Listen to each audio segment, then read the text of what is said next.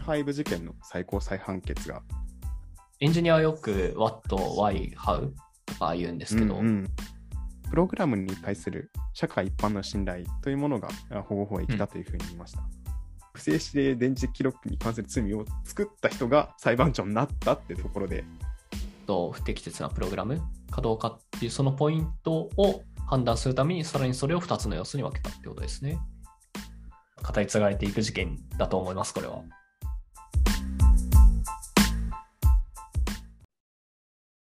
あの、だいぶ前にカフェイン立ちをしたっていう話をしたと思うんですけど、ありましたね。あの年明けてから、まあちょっといろいろ仕事が忙しくて、あれやこれやのうちに、あのずっと在宅なんですけども、はいはい。なんか、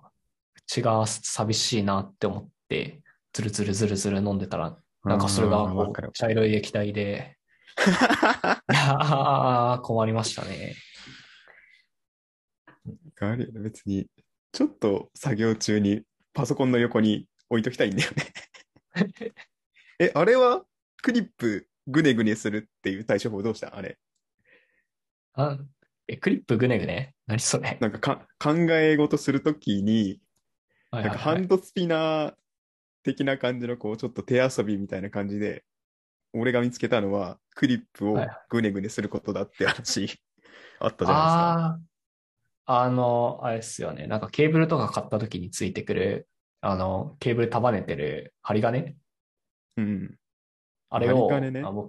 そうそうそう、あれ僕を、なんか、くねくねしすぎて、その途中でこう、ポキッと折れるぐらいがずーっと、金属疲労でね。そう、遊ぶのが癖で、ああ、確かに最近、そうか、最近ケーブル買ってなかったからケな。ーブルダメよ。やっぱケーブル買って、ケーブル捨ててあっち取っとかないと。確かに、それか。いや、やっぱ、それが足りないから今ちょっとやっぱカフェインに走っちゃってる。確かにね。よくないね。よくないよね。いやどこのケーブルのグネグネが一番いい？やっぱアンカーはさ、ベリベリじゃん？あうんうん。アンカーは、だとダメだね。本体。だから、この間。ぶどまりが悪いよね。そう、ベリベリは良くないね。ベリうんベリベリ劣化したら困るやん。普通に使ってるし。意外と100均とかで、100均でコード買って、コード捨てて、で、グネグネだけそ解解決、悩み解決しました。う。はい。100均行ってきます。これで入るの？今回？はい。参ります。はい。今日言えるかな？言えるかな？どうせ、どうも言えるにかける？言えないにかける？いや、ない。言えない？バックグラウンドで噛むと思う。テレンディピティ、このポッドカスト、早かったね。もう一回いきますね。テレンディピティ、このポッドキャストは、情報工学と法律という異なったバックグラウンドを持つメンバーで、最近気になった技術系のニュースを掘り下げていきます。私が法律を勉強しております、浅野です。ソフトウェアエンジニアをしている塩津です。よろしくお願いします。よろしくお願いします。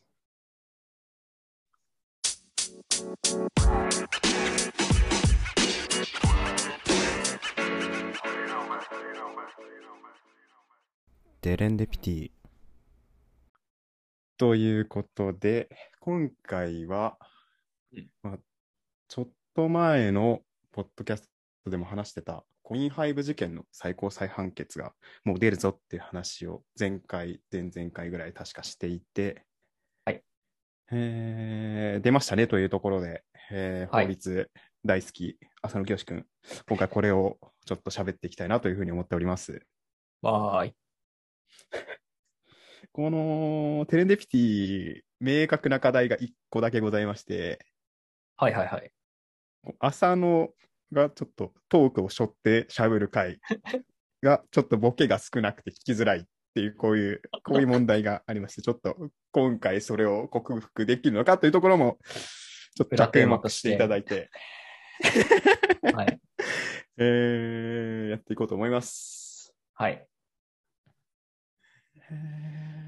えーまずはですねいやー、無罪。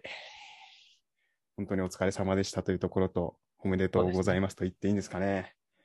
まあ、非そうですね。常に日本の、まあ、プログラム、クリプト産業にとって非常に大きな一歩だったのではないかなというふうに思います。うん。だと思います。まあ、当日は本当にエヴァンゲリオンの最終回かのような、おめでとうおめでとうというような雰囲気でしたね。これはポジティブなんですか？それは。あ、そっか。願意があるか。まあでも一方で結構盛り上がりは、その、うん。一瞬だったというか、例えば地裁判決が出た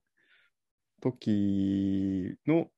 まあ、地裁では無罪で、高裁で有罪にひっくり返り、最高裁でまた無罪になるという展開だったんですけど、地裁で無罪出た時はもうだいぶおめでとうという雰囲気もあったし、さらに議論が巻き起こって、一月二月ぐらいは結構ちょいちょいその話題にかけるというような感じだったんですけど、うん。まあ、大体最高裁判決無罪が出ておめでとうというところで、まあ、なんとなく皆さん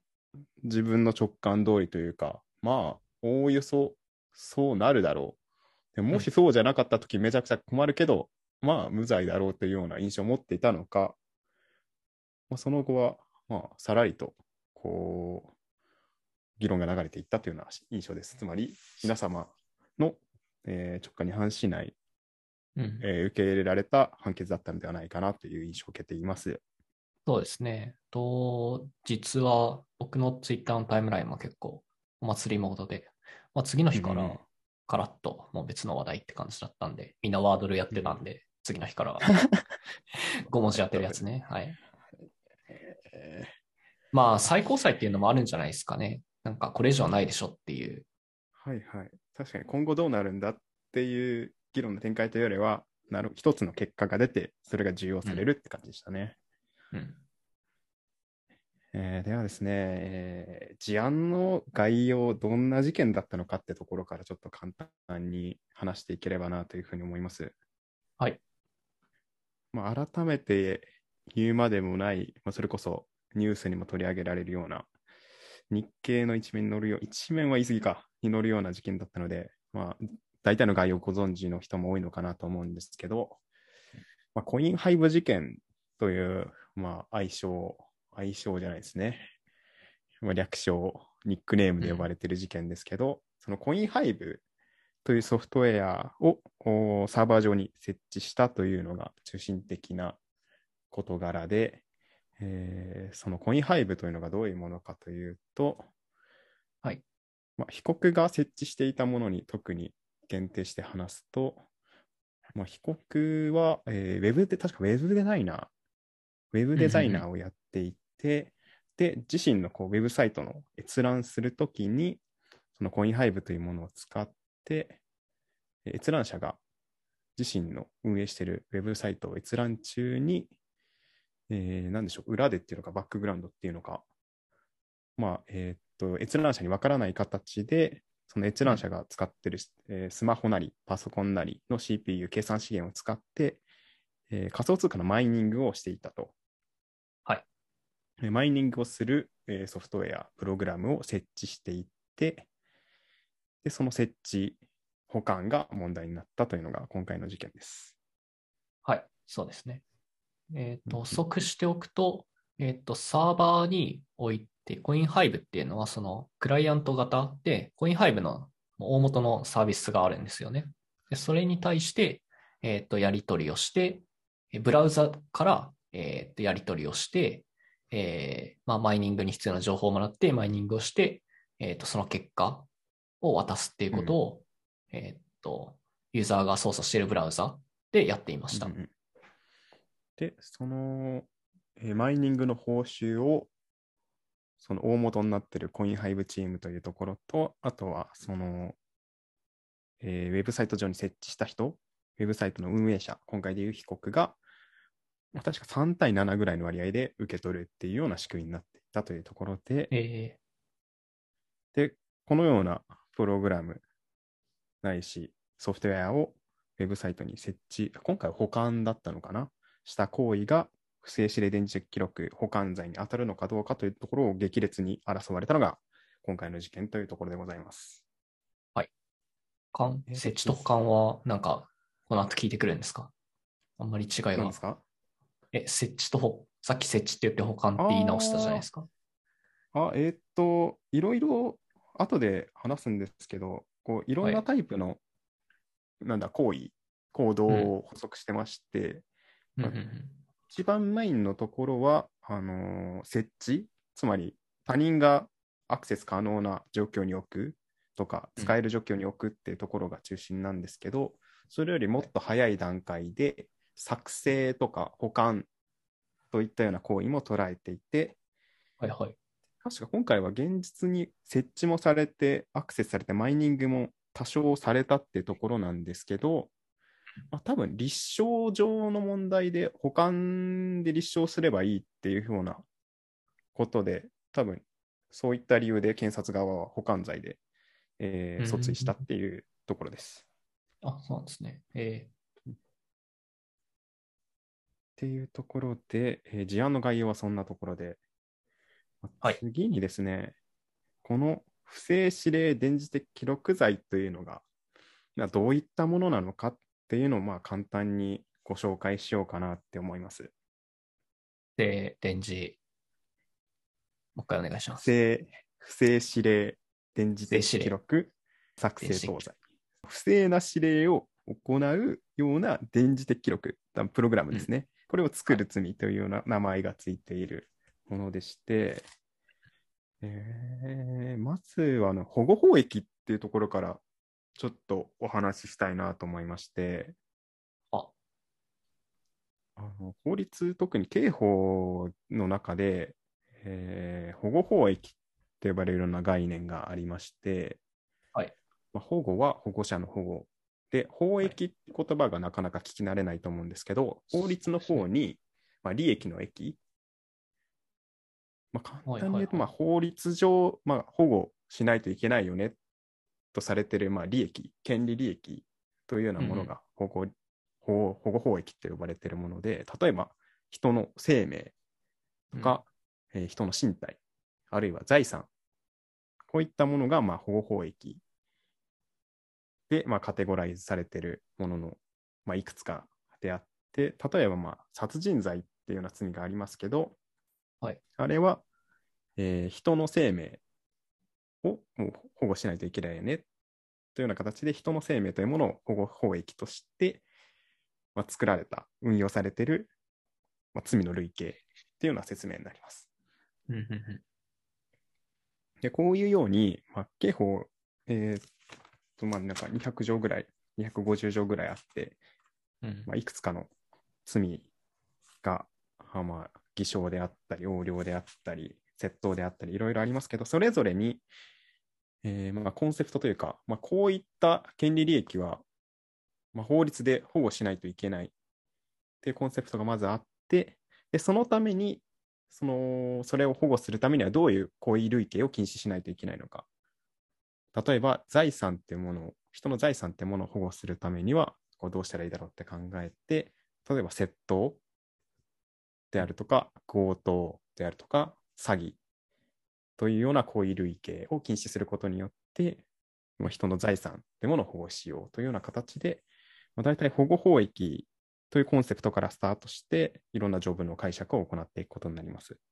うーん。何かを守りたいっていうのが、そう出発なんですなんですねよ。そう、矢をよろずの神というものが日本にはございます。木の精霊、水の精霊、こういったものですね。人の生命の精霊が、まあ、殺人罪で。人の財産の精霊が、あーえー窃盗、強盗、詐欺。このような形でやっております。うん 急にぶっ飛んだね。挑戦ね。今回はね。いやいやいや。えーそうで、これが保護法益が分かると、何が嬉しいかっていうと、はいまあ、条文の解釈の方針を与えてくれるっていうことで、結局この罪は何をしたくて存在してるのっていうようなことがはいはいはい分かるので、保護法益からまずスタートさせましょうって。そもそも論みたいなところが保護法益になりますんで、ここからお話しできたらなと思います。確かに何事においてもモチベーションっていうのが大事ですよね。その、エンジニアはよく what, why, how とか言うんですけど、うんうん、how のところばっかりこう注目してて、なんちゃらアーキテクチャとか、こういろいろんな議論が、方法論とかがすごい、はいそうんうんのネットで話題になったりするんですけど、結局それって何がやりたかったんだっけっていうのを立ち返ると、また違う見え方とか、その根本的な議論にたどり着けたりするんで、やっぱり最初の why っていうところが一番大事ですよね。素晴らしいですね。あで、はい。ちょっと補足なんですけど、なんでこんなに今回のコインハイブ事件が注目されてるのかっていうことの、まあ、一つの理由として、はい。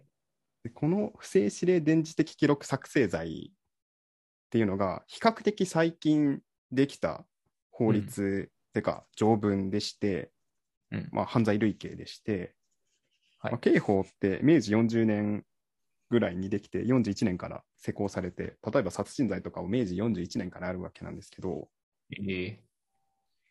え。で、不正指令電磁的記録に関する罪というものが、後から追加された、法改正で追加されたもので、平成23年に追加されあた、まあ、比較的新しい、ーうん。ここ、まだ作られてから10年も運用されてないっていうようなもので、でしかも新しいということもあって、裁判例がそんなに蓄積されてないと。ああ、はいはいはい。まあ、私のこの関係の限りなんですけど、多分この不正指令電磁記録作成罪が問われた罪で最高裁まで行ったのは多分僕の観測範囲では初めてなんじゃないかなっていうところで、まあ、最高裁としてこの条文の解釈の方針であったり、解釈というのはまあ運用ですよね。こうどういうふうにやっていくのかっていうところを明示したっていうところですごい意味のある、えー判決だったというところなんですけど、今回のコインハイブってどれぐらいかかったんでしたっけ？最高裁の判決が出るまで。令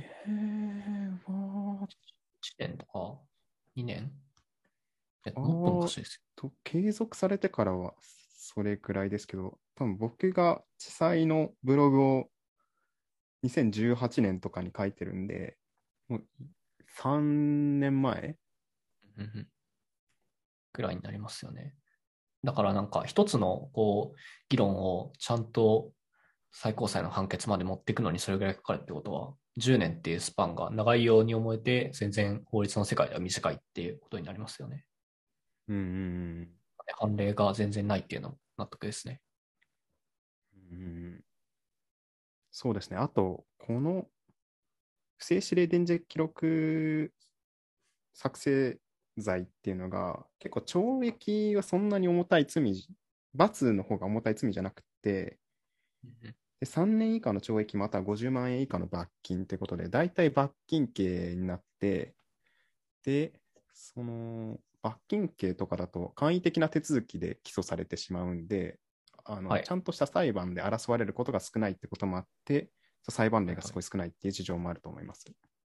え実際、コインハイブ事件って、おはい。そのぐらいの時期に、同時期に似たような事例で、つまりそのマイニングを行う、なんだ、ソフトウェア、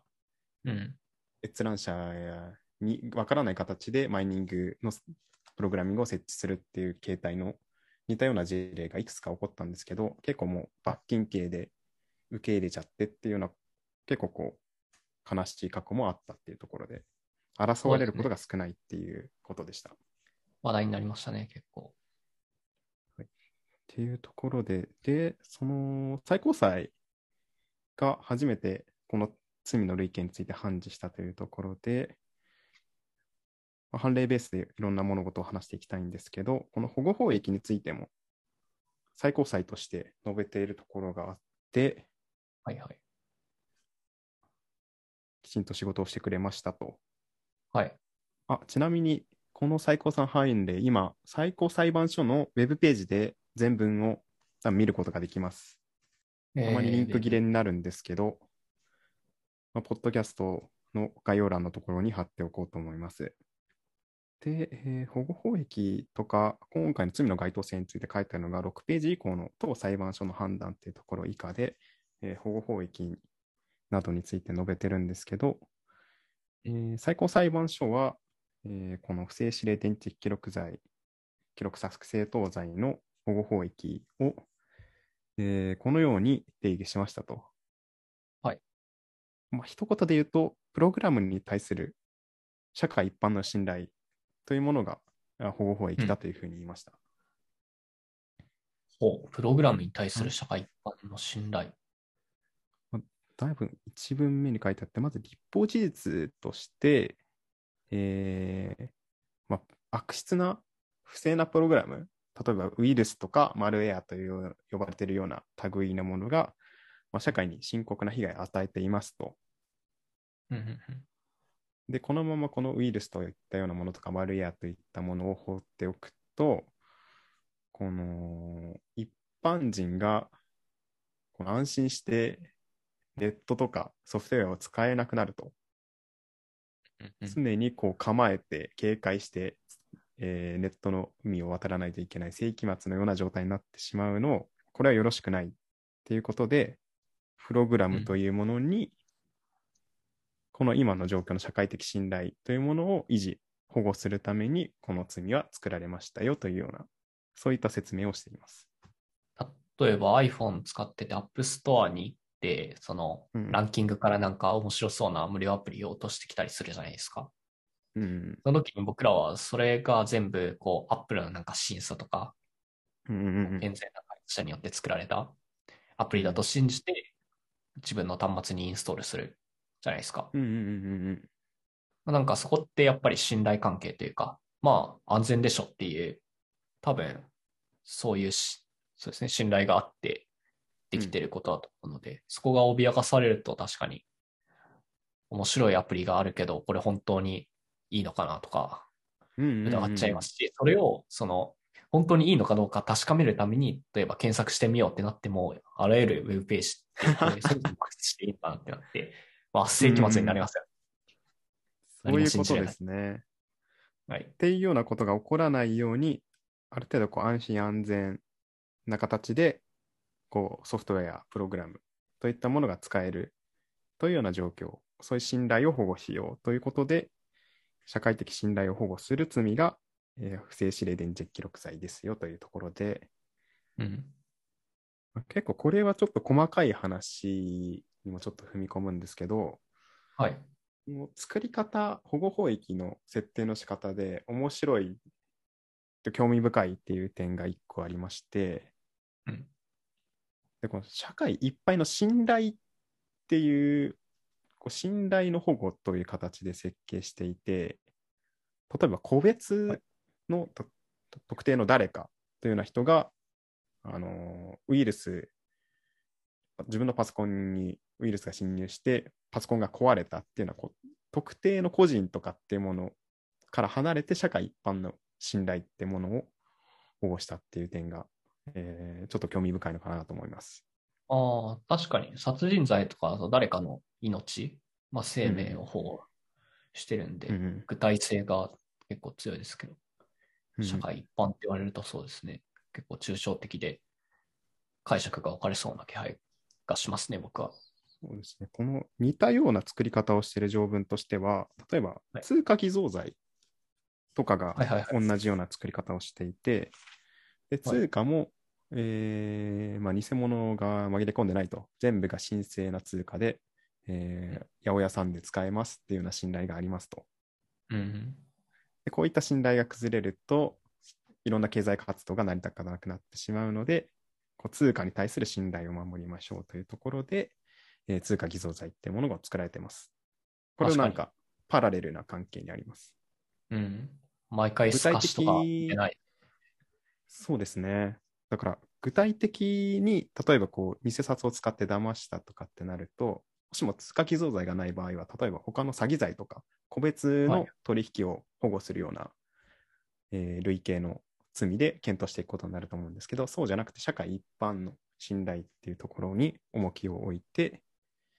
え運用していくっていうのがこの罪の類型で、で、この類型を、まあ、しなんでしょうね、社会的法益、個別的法益、個人的法益との対比で社会的法益って言ったりするんですけど、はいはい。まあこれの一つの特徴として、さっき塩津くんも言いかけてたと思うんですけど、抽象的な、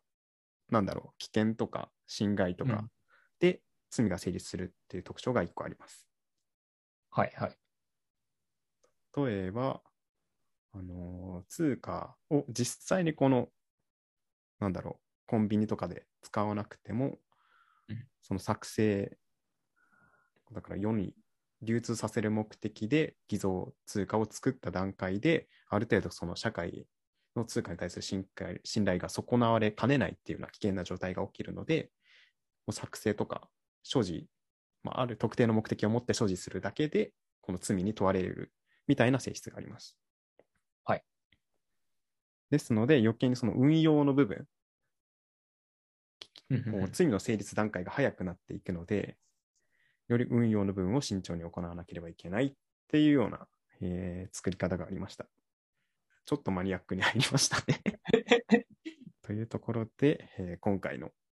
コインハイブではどうだったのかってところを見ていきたいなと思います。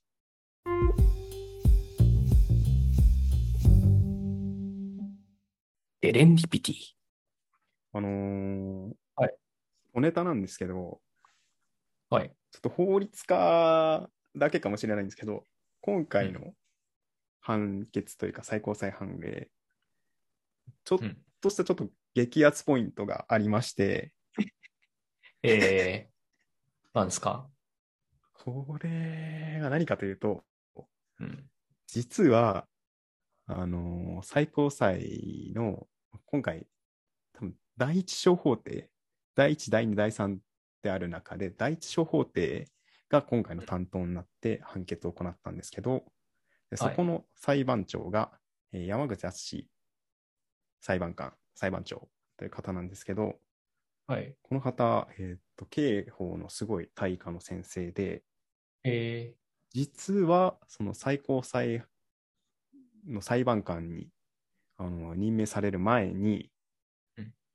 で学者として、えーかなり活躍していてー、はいはい。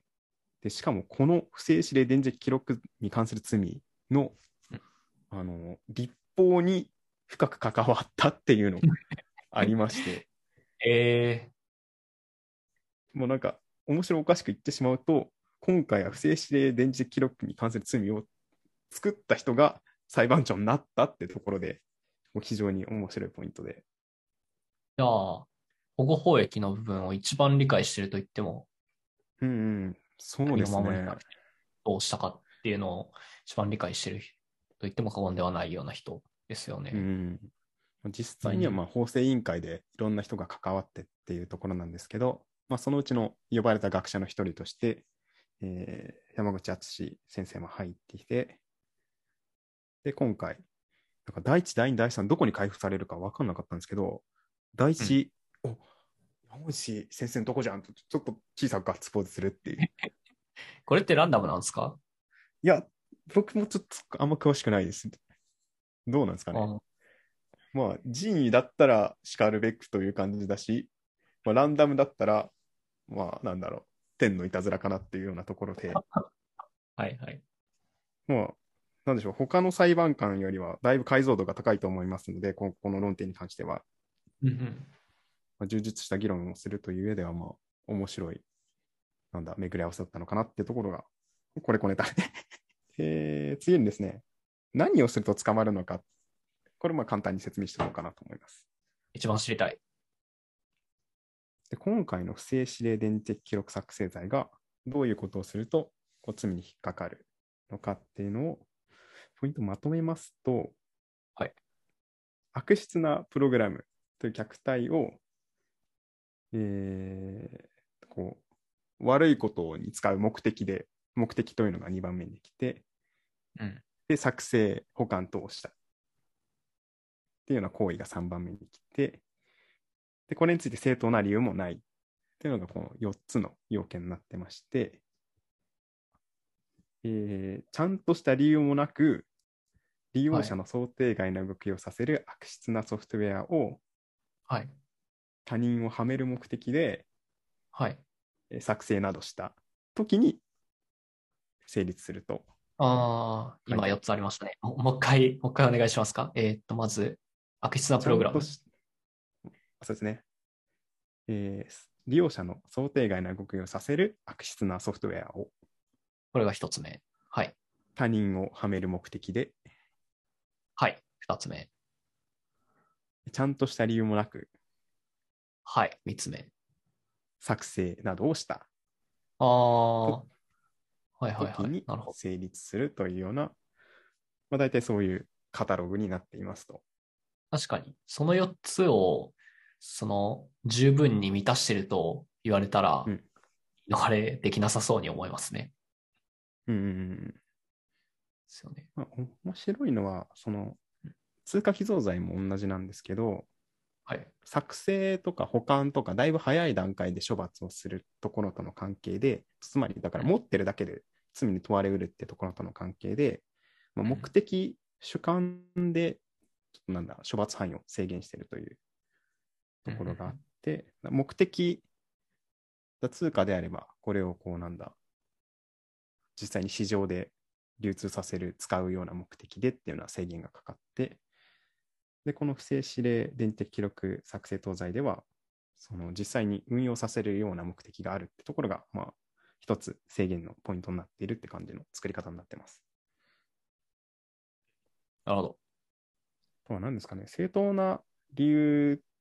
があれば、そういうのを持ってていいってことをちゃんと、これはまあ、確認的に入れられただけだと思うんですけど、例えばなんだ、ウイルス、なんだ、を、なんだ、パソコンからやっつけるソフトウェアっていっぱいあるじゃないですか。はい。ウイルスバスター的なやつですよね。的なやつの開発のためには当然そのウイルス的なものを持ってる、ないし作るじゃないですか、テスト用に。まあそうですね。もちろんそうですし。そういう時にはまあ職業としてまあ正当な理由があるので、そういう場合にはまあ罪に問われないよっていうのは、正当な理由の不存在っていう要件も入ってますと。ですね。研究とか、あとは開発、えっと、勉強うんうんうんで、あとは、まあ意図せず作ってしまったやつ。そうですね、あバグとかも大体ここの正当な理由に、まあ普通にやってたら生じうるようなバグみたいなのはここに含まれるっていうような解釈で、まあ、これも、まあ、ちゃんとした判事がされた判例がないので、まあ、学説上の議論ですけど、そういう議論もあると。はい。で、えーそんな感じで、まあ、不正指令電磁記録罪ですと。はい。で、やっと、今回どういった判決がされたのかというところがお話しできるわけですね。はい。やっと本題に。でですよ。はい。でですよ。はい。で今回の、えーはいはいはい最高裁判例で、特にはい熱く議論が戦わされて、かつ最高裁の判事がされた部分うん。というのが、この客体ですね。悪質なソフトウェアというのは一体何なのか。うん。気になります。このどういうものを作るないし保管したら罪に問われうるのかというところが、まあ、激しく争われて、つまりコインハイブというのが不正指令電磁記録なるものに当たるのかどうかというところが激しく争われました。はいはいはい。で、えー最高裁はですね、うんまず、この不正指令電磁的記録に当たるかどうかを判断するにあたって、さらに要素を2つに分けまして、この2つの要素にいずれも当たる場合には、この刑法のこの罪に問われうるようなプログラムであるというような判事をしました。うーん。4つのうちの、もともとあった4つの条件のうちの1つである、と、不適切なプログラムかどうかっていうそのポイントを判断するために、さらにそれを2つの要素に分けたってことですね。その通りでございます。なるほど。で、えーその2つとは何なのかというところなんですけど、はい。まあ、条文の解釈に従って、えーまずは条文からというところなんですけど、うん。まあ初めて言うのは、刑法168条の2の第1項というところに書かれている罪なんですけど、まあ、偽証罪の隣ですね。はい偽証罪の隣で、認証偽造罪の隣ですね。わかんないわかんない。そんな。隣の、なんか似たもの同士を並べて書くっていうのが法律の、まあ、ざっくりとしたルールあるんですけど、はいはいはい。まあさっき言った通貨偽造とか文章偽造とかその並びで書いてあるっていうところぐらいで、えで、その、どんな客体、どんなプログラムがこの罪に問われるかってところは、その1個1号に書いてありまして、読み上げますと、こう人が電子計算機を使用するに際して、その意図に沿うべき動作をせず、うんどう違いますね。動作をさせず、またはその意図に反する動作をさせるべき不正な指令を与える電磁的記録。これが、まあいわゆる罪に当たる、罪に問われうる不正なプログラムだと。ー、ああ、で、ここの、なんだ、この一文をですね、2つの要素に分解しまして、はい。で、まず1つ目が、反意図性。これは最高裁も採用している、えー言い回しなんですけど、反意図性、うん意図に反するかどうかというのを要素の一つにしていて、それがこの電子計算機を使用するに際して、その意図に沿うべき動作をさせず、またはその意図に反する動作をさせるというところですね。これに当たるかどうかがまず1点だと。はいはい。で、範囲と正にと、もう一つの要素として、不正性という要件をもう一個掲げましてうん、これが先ほど言った文章の講談にあたる不正な指令を与える電磁的記録という二つの要素に分けましたと。えー、ああ。ああ、はあ。つまり、え電卓があって、なんか10たす20って打ち込んでうん、90って出てきたら、それは不正なプログラムになるんですか？なんか、意図と違うんで。いいですね。じゃあ、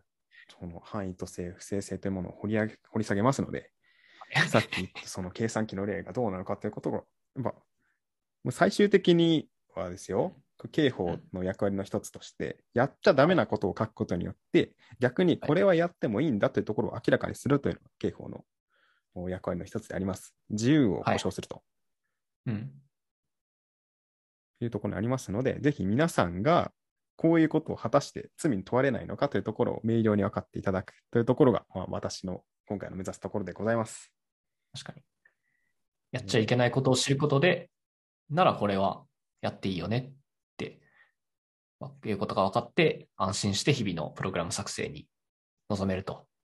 その通りでございます。いう話ですね。はい。で、まず、えー罪に問われる不正指令電磁記録を判断するにあたって、反意図性というものを一つの要件に掲げましたと。はい。で、これはどういうものかと言いますと、えーこの点について最高裁が判事した部分を読み上げますと、えー反意図性は当該プログラムについて一般の使用者が認識すべき動作と実際の動作が異なる場合に肯定されるというふうに言いました。はさっきの例で言いますと、まあ10たす10はというふうに打ったときには、まあ、20と出るのがまあ一般の使用者の認識するところであると。そうですね。で、ここで例えば30とかっていうようなことが出たら、まあ実際の動作と一般の使用者が認識すべき動作が異なると。うん。こういうことでございます。えー、なるほど。皆さんがパソコンに向かいまして、えーマウスを握りますと。ではいこれを、えー右側に動かしたのに、ポインターが左に動きますと。これは意図に反してございおりますと。まあ例えば、僕テレビのリモコンが結構苦手で、あの、ボタンがたくさんある。ですけど。え？えはい、聞いてみましょテレビのリモコンってなんかボタンたくさんあって難しくないですか？う。おー最近多いですよね。いろんなボタンが増えて。チャンネル移動するだけならいいんですけど、なんかテレビの設定とか、はいはいはい。明るさとか変えるとか、さうんそうなった瞬間にもう何のボタンを押していいのか分かんないみたいな、すごいおじいちゃん、おばあちゃんみたいになってるんですけど、うんこういう、なんか、電卓の例だと分かりやすいじゃないですか。だって1たす1は2になるなんて、まあ、ほぼ自明うんとに使ってる側は認識してるし、それを期待して電卓を買って使ってるわけですよね。でも、うん。テレビのっもうわけわかんないものに対してわけわかんない操作してわけわかんないってなってるんで、もう意図もクソもないような気がするんですよね。っていうのでな、るほど。え認識すべき動作っていうのが、一般の使用者がですね、認識すべき動作っていうのが明らかになっているっていうのも大事な要素なんですかね。素晴らしいですね。その通りでございます。あ、そうなんです。で、さらに続けますと、どういっはた形でこの一般の使用者が認識すべき動作、この認定をどうやって行うのかってところも少し掘り下げてまして、はいはい。でこの判断要素としては、まあプログラムの動作の内容ってところが中心になると思うんですけど、はい。それらに加えて、プログラムに付された名称、で動作に関する説明の内容、で想定される当該プログラムの利用方法を考慮して判断するということを言っています。ああ、はいはいはい。なるほど。ああ、じゃあやっぱり認識すべき動作っていうのはこうだよねっていうのが特定できるような補足材料があることが前提なんですね。こまあ、考慮されてるんですね。うんなるほあと、これもさっきの保護法益ともつながるところなんですけど、具体的な誰かの意図に反したかどうかというところは問題にしてなくて、うん。一般の使用者という、まあ、ある意味でのこう平均値的な、合理的な、なんだ、こう、概念的な人物というものを想定して、その人が認識すべきであったところはどういうような動作かっていう、ある程度こう規範化された認識、うん俺が認識していたかどうかじゃなくて、一般の使用者として想定される人が認識すべきものは何であったかってところを、まあ、名前とか説明とか利用方法からあ認定するっていうのがちょっと面白いところになっています。なるほど。わかりました。で、えーっと、まあ、実際コインハイブはこの範囲と性はあるというふうにされました。はいはいはい。まあ、そこはなんか直感的にそうだなとは思いますね。最初に、最初からこう、なんていうか、ブラウザでサイトが見たかった。うんサイトを見るためにブラウザを開いたっていうのが、うんうんやっぱり使用者が認識してた動作ですよね。それに対して裏側で全く意図してない、その、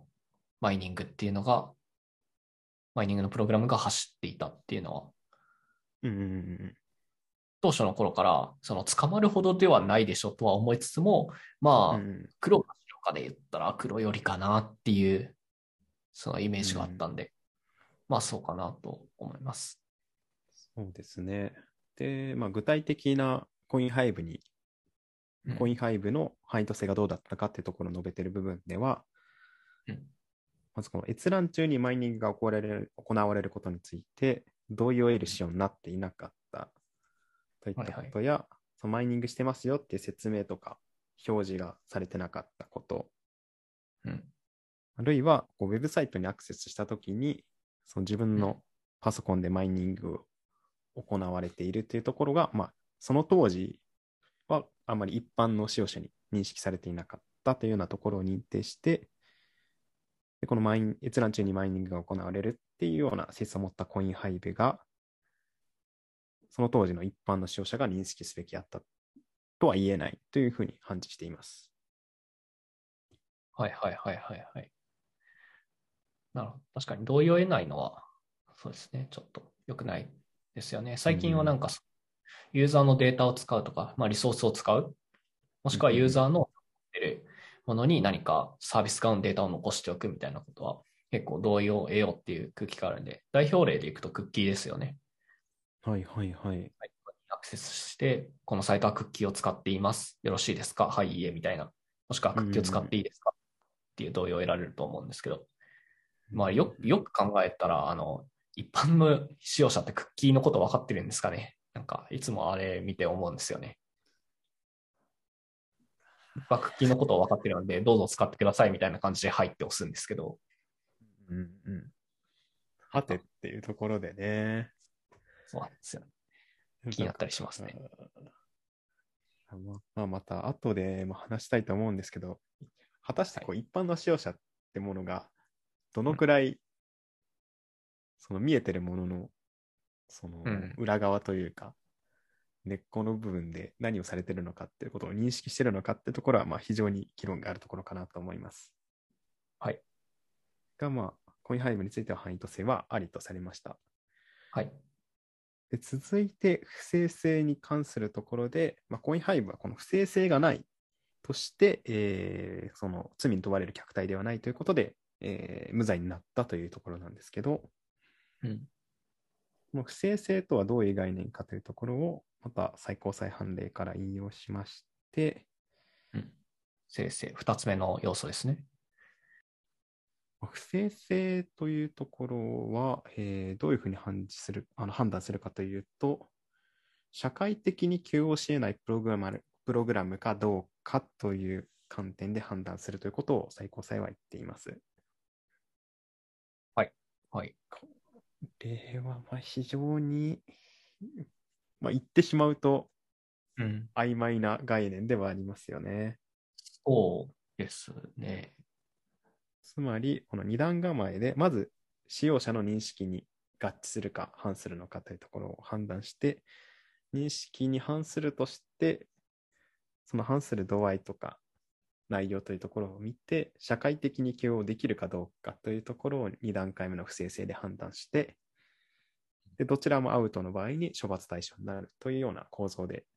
えー不正指令電磁的記録に当たるかどうかを判断するという構造になっています。えーまずと、最高裁はどういう判断基準でもってこう社会的に許容できるかどうか判断するかっていうと、うんまあ、動作の内容に加えてう、んその動作が情報処理に与える影響の大きさとか利用方法を考慮するっていうことを言っています。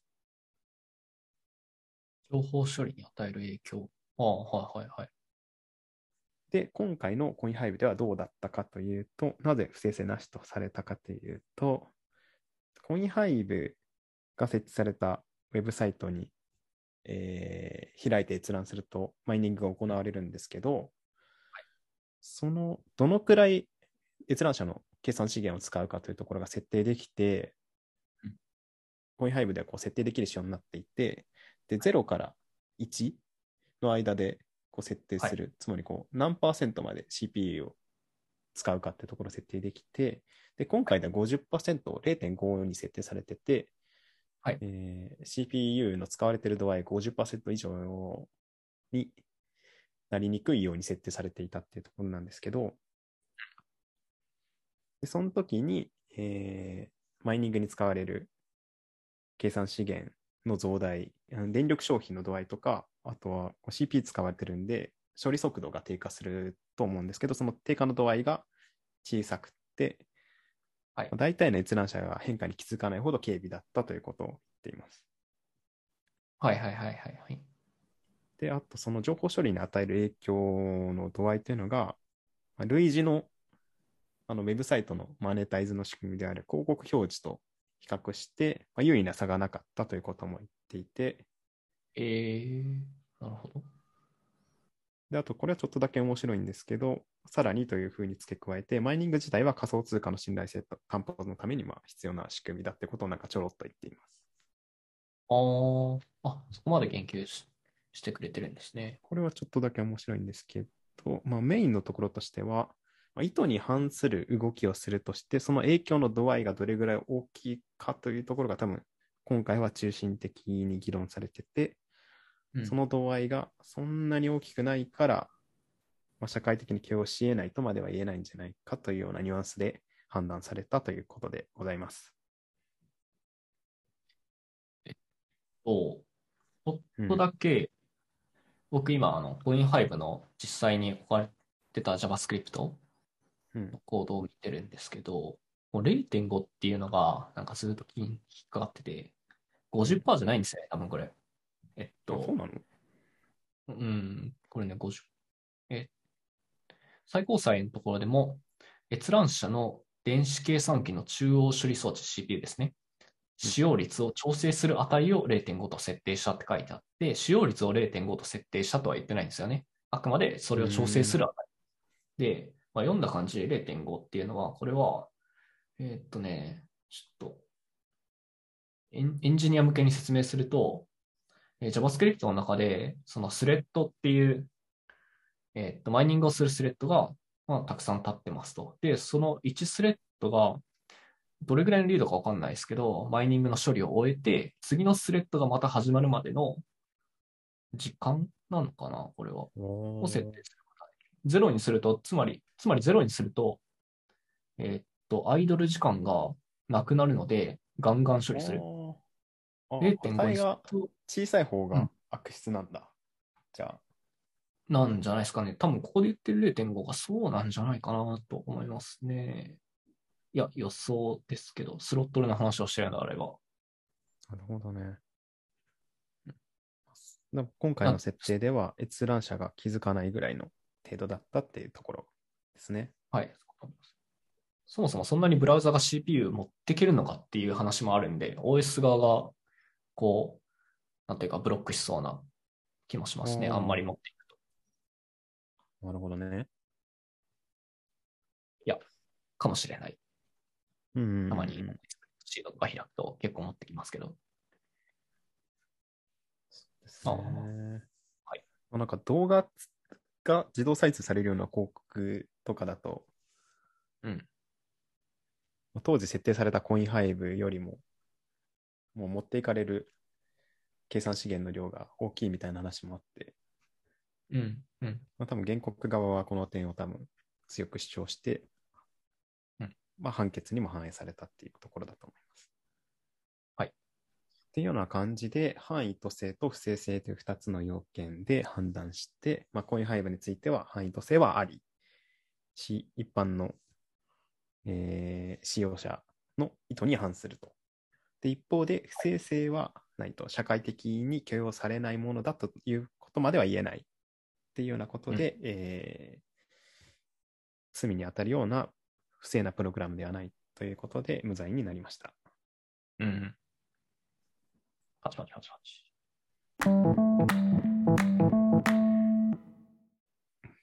デレンデピティ。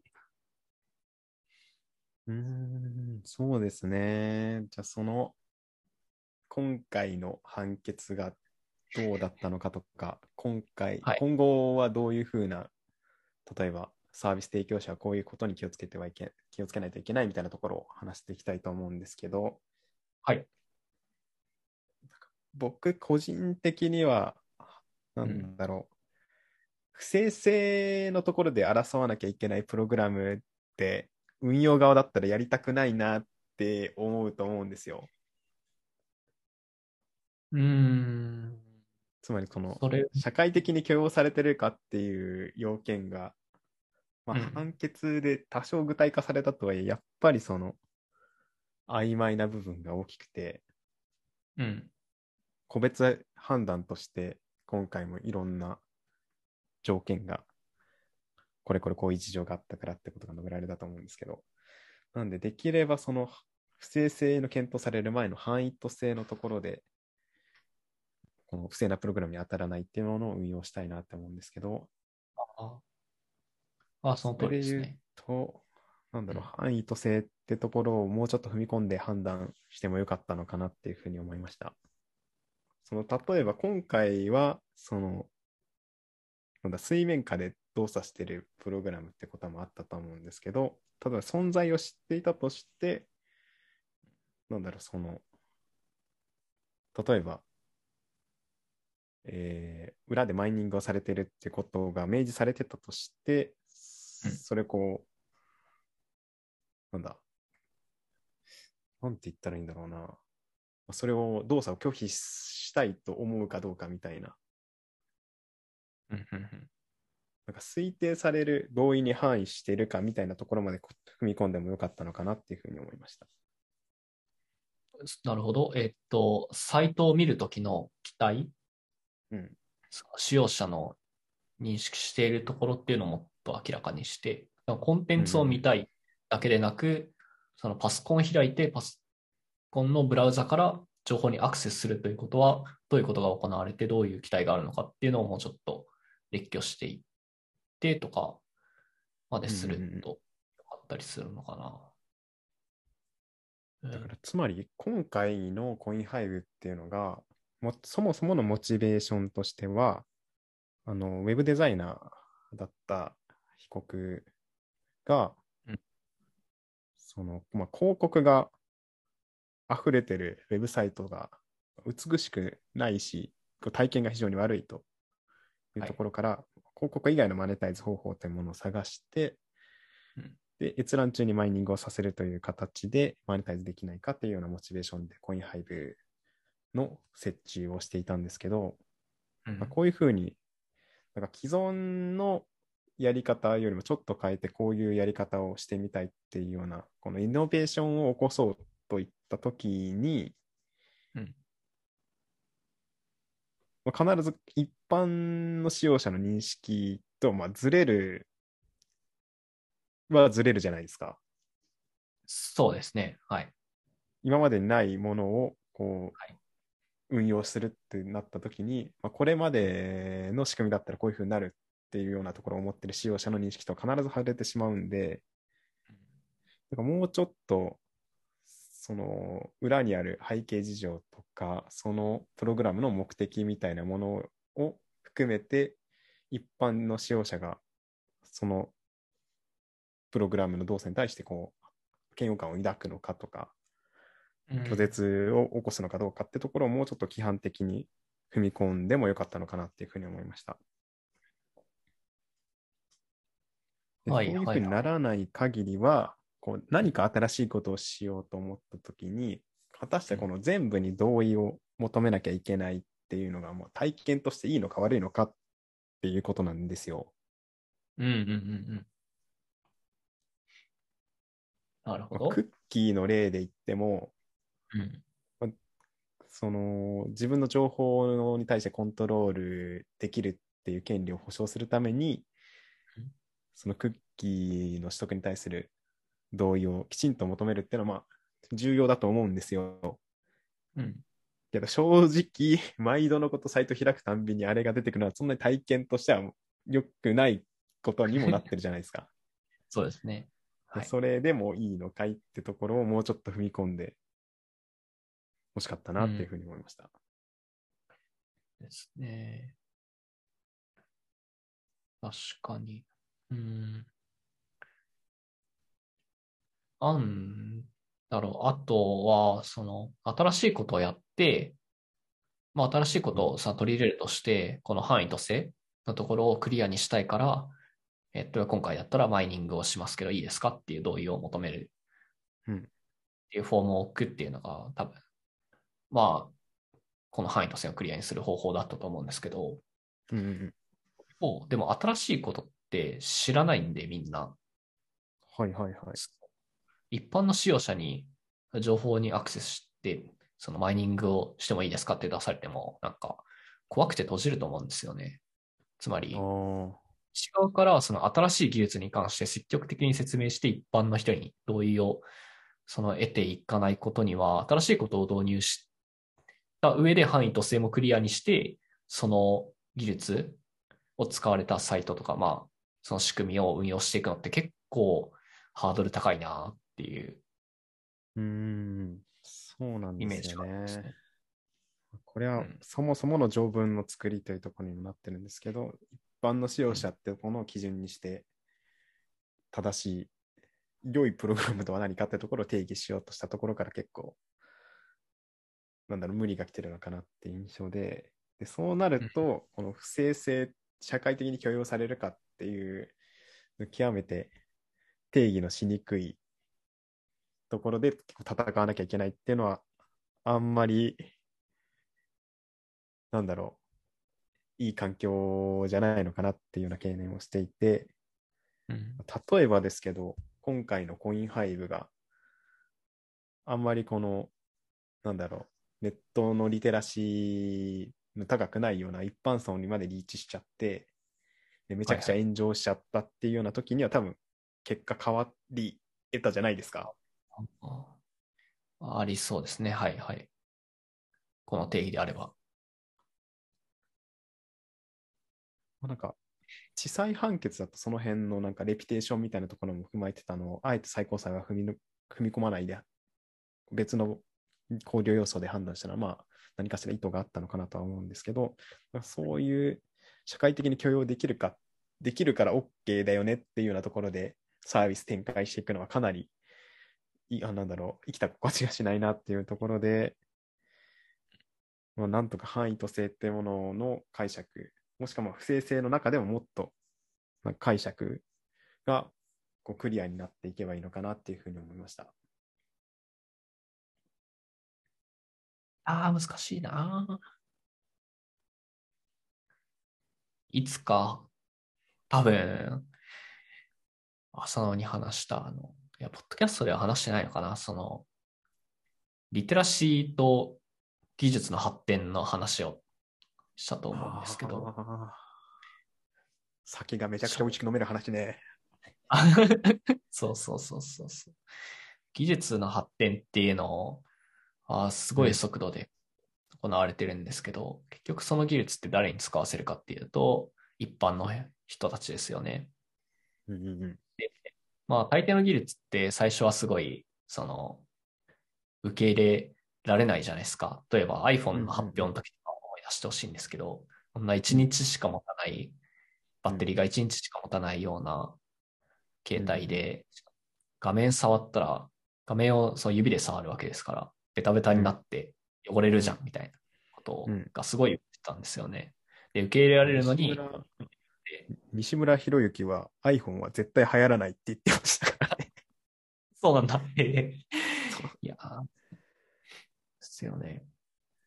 っていうので、まあ、1年、2年、まあ、便利ということが分かればみんな使い出すんですけど、ただ、技術の発展っていうのは、すごい速度でこう、それこそ今 VR、AR で、ブロックチェーンもそうですし、うん、さらにはその上でそのデジタルアートのやり取りをする NFT なんてものもできてきて、結構、その我々が、その一般的に使っている技術の2歩3歩先のプラットフォームも広がってるんですよね。で、それを我々が、まあ一般の人間がその普通に使えるようになるためには、一般の人間側のリテラシーも上がっていかなきゃいけないわけですよね。うん、で、このリテラシーが上がっていく速度と技術の発展の速度が一致してたら別にいいんですけど、もし技術の速方が速すぎた場合は、この乖離に苦しむことになるなっていうのが、まあ、特に最先端を走り続けて、その良いプロダクトを世の中に生み続けている人たちは、そこの理解が得られないっていう、多分、苦悩に当たるんじゃないかなって、普段、日々思ってますね。うんうんうん。で、今回の例で言うと、その、それがこう単なる危惧感にとどまらずに、刑法上の罪に問われうる可能性もあったというところが露呈していて、まあ、今回は不正性の判断の中で個別判断をして無罪になったので、結構めでたしめでたしってところであるんですけど、東京高裁では有害有罪の判断も出てるんで、どうなったかはわからないってところもあると、はい、もうちょっとこう議論を煮詰めていって、どういう行為が刑法に当たるのか、刑罰刑法上の罪に当たるのかどうかってところをもっとクリアにしていく必要があるのかなと思いました。うん。そうですね。でもその意味では、非常に意味のある、最後までよくぞこう最高裁まで戦い抜いてくれたというところではありますよね。いや、これは本当にそうだと思います。あの、ウィニー事件とかそういうのに並ぶ、うん、語り継がれていく事件だと思います。で今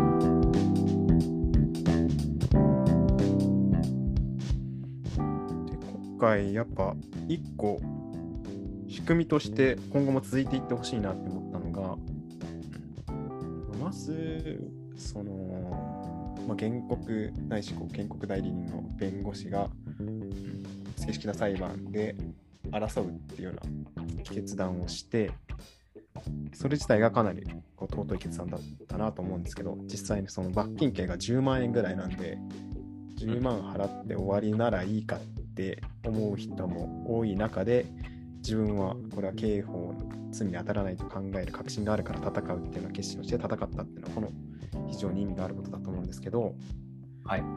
で今回のムーブメントで非常に興味深かったのがそのこの被告を応援するために日本は一般社会社団法人日本ハッカー協会はいでしたっけ？なる組織が、まあ、講演というかバックアップをしてでその寄付が募られて確か1000万を超えるような寄付が集まったって記憶があります。はい。僕でまもあ、いろんなえ例えばエンジニアとか。塩津くんもした？